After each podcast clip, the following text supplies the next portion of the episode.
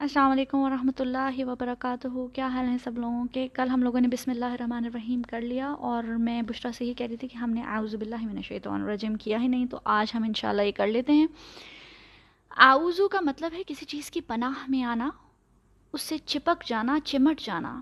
جیسے بچہ کسی چیز سے ڈر کے اپنی ماں کی طرف بھاگتا ہے اور اس سے چمٹ جاتا ہے زور سے اور اسے اپنا آپ محفوظ لگنے لگتا ہے۔ ایک بہت بڑے درخت کے سائے میں کبھی آپ دیکھیں تو چھوٹے چھوٹے چھوٹے چھوٹے پودے اگنا شروع ہو جاتے ہیں کونوں میں، پتھروں کے نیچے۔ انہیں بھی معوض کہتے ہیں کیونکہ وہ درخت کی پناہ میں آ جاتے ہیں۔ اور پھر یہ بیڑ، بکریاں جو ادھر ادھر چر رہی ہوتی ہیں، وہ ان تک آسانی سے نہیں پہنچ سکتے ہیں۔ کبھی درخت کے اوپر دیکھیں تو ایک مولڈنگ، ایک کائی سی جم جاتی ہے، ایک موس آ جاتی ہے، جس کو درخت سے، وہ اس طرح سے درخت سے چپکی ہوتی ہے کہ اسے اتارنا مشکل ہو جاتا ہے، اسے بھی معوض کہتے ہیں۔ یہی کانسیپٹ تعوض کا ہے۔ یعنی کہ اللہ سبحانہ و تعالیٰ کی پناہ میں آ جانا۔ ہم اللہ کے تعالیٰ کے سامنے اپنی ان کیپیبلٹی کا اظہار کرتے ہیں کہ اے اللہ، شیطان کے حملے سے ہم خود اپنے آپ کو نہیں بچا سکتے۔ ہم تیری پناہ میں آ جاتے ہیں۔ ہم اللہ تعالیٰ سے چمٹ جاتے ہیں تاکہ اللہ تعالیٰ ہماری حفاظت کر سکے شیطان سے۔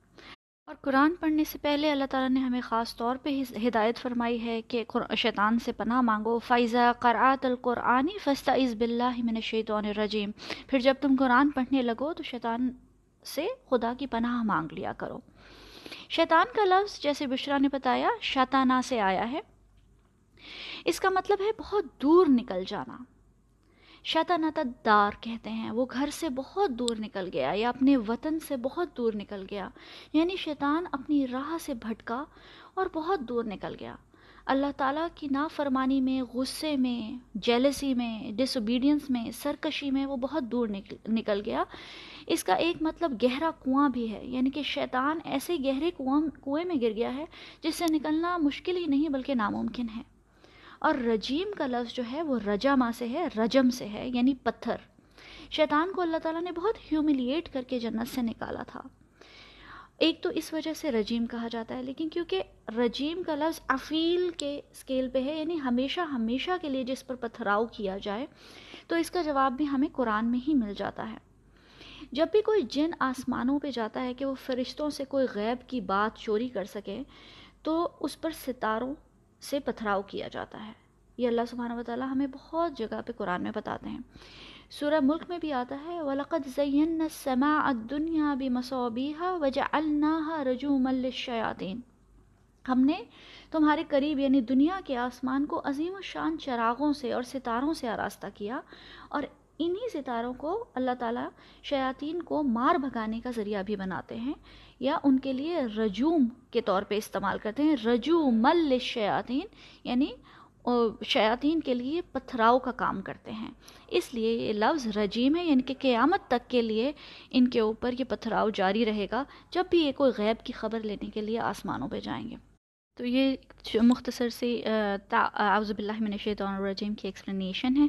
اس کے علاوہ کچھ اعوذ باللہ من الشیطان الرجیم اور شیطان سے بچاؤ کی کچھ احادیث بھی ہیں، وہ بھی میں آپ لوگوں کے ساتھ شیئر کر لوں گی۔ جزاک اللہ خیرن، کثیرہ، السلام علیکم ورحمۃ اللہ وبرکاتہ۔ السلام علیکم ورحمۃ اللہ وبرکاتہ۔ جزاک اللہ خیرن کثیرہ۔ بشرا، بہت ہی اچھا ایکسپلین کیا۔ اور مجھے بھی جو ایک دو باتیں بسم اللہ الرحمن الرحیم کے بارے میں پتہ ہیں اور جو میرے دل کے بہت قریب ہیں، وہ میں شیئر کر لیتی ہوں آپ لوگوں کے ساتھ۔ بسم اللہ کا مطلب ہے اللہ کے نام کے ساتھ۔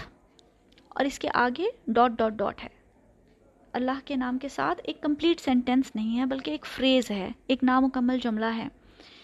تو اللہ سبحانہ و تعالیٰ جن کی سپیچ اتنی کمپریہنسو ہے، اتنی کمپلیٹ ہے اور اللہ تعالیٰ کی سپیچ اتنی پرفیکٹ ہے، اس کے باوجود اللہ تعالیٰ نے اس جملے کو آدھا کیوں چھوڑا؟ اس کی وجہ یہ ہے کہ ہم جو بھی عمل کریں گے بسم اللہ کے ساتھ، وہ اس جملے کو کمپلیٹ اس فریز کو کمپلیٹ کرے گا۔ اللہ کے نام کے ساتھ میں کھاتی ہوں، اللہ کے نام کے ساتھ میں اٹھتی ہوں، اللہ کے نام کے ساتھ میں بیٹھتی ہوں، اللہ کے نام کے ساتھ میں پڑھتی ہوں۔ ہمارا عمل اور بسم اللہ ایک دوسرے کے لیے لازم اور ملزوم ہے۔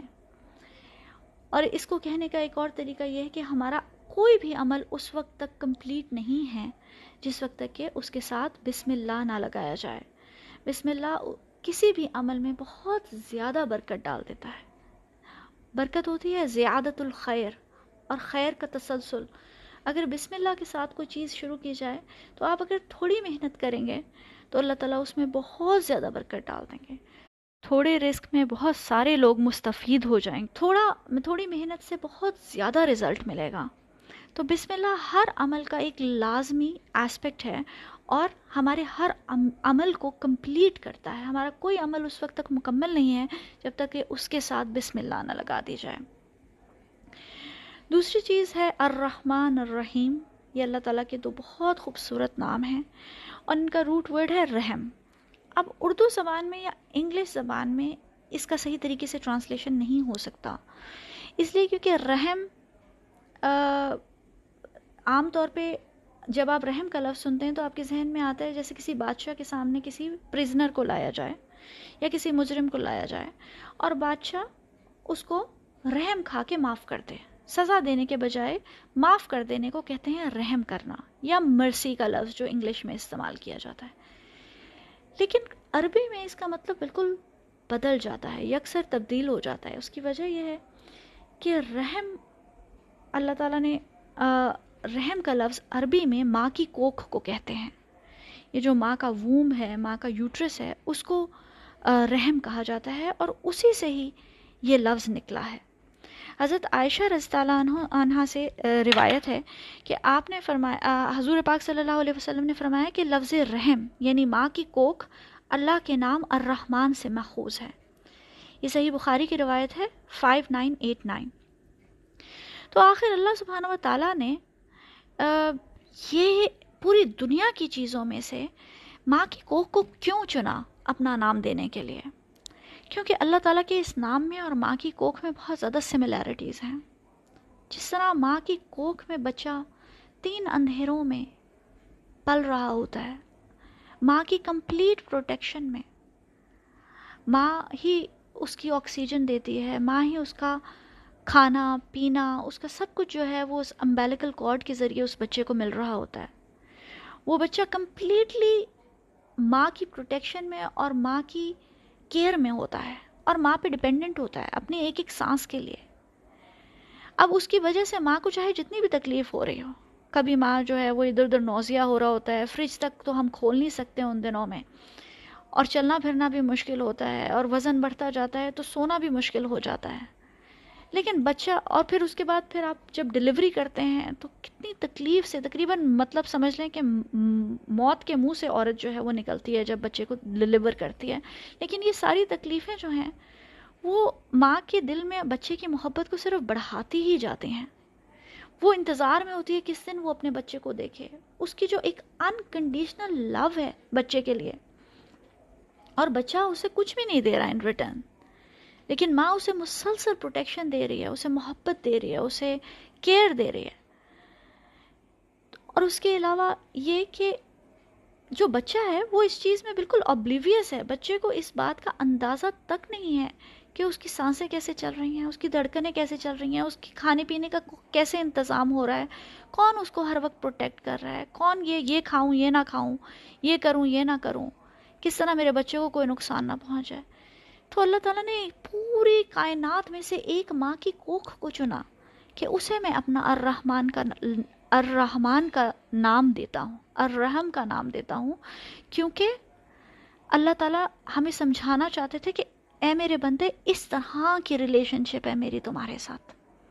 اس طرح اللہ تعالیٰ ہم پہ بے شمار رحمتیں اور نعمتیں نازل کر رہے ہیں اور ہم زیادہ تر ان نعمتوں اور رحمتوں کی ناشکری کرتے رہتے ہیں اور یہ ہماری اللہ سبحانہ و تعالیٰ کے ساتھ ریلیشن شپ ہے اور ہم اس کو اگر انڈرسٹینڈ کرنا چاہیں تو ہمیں ماں کی کوخ کو انڈرسٹینڈ کرنے کی ضرورت ہے۔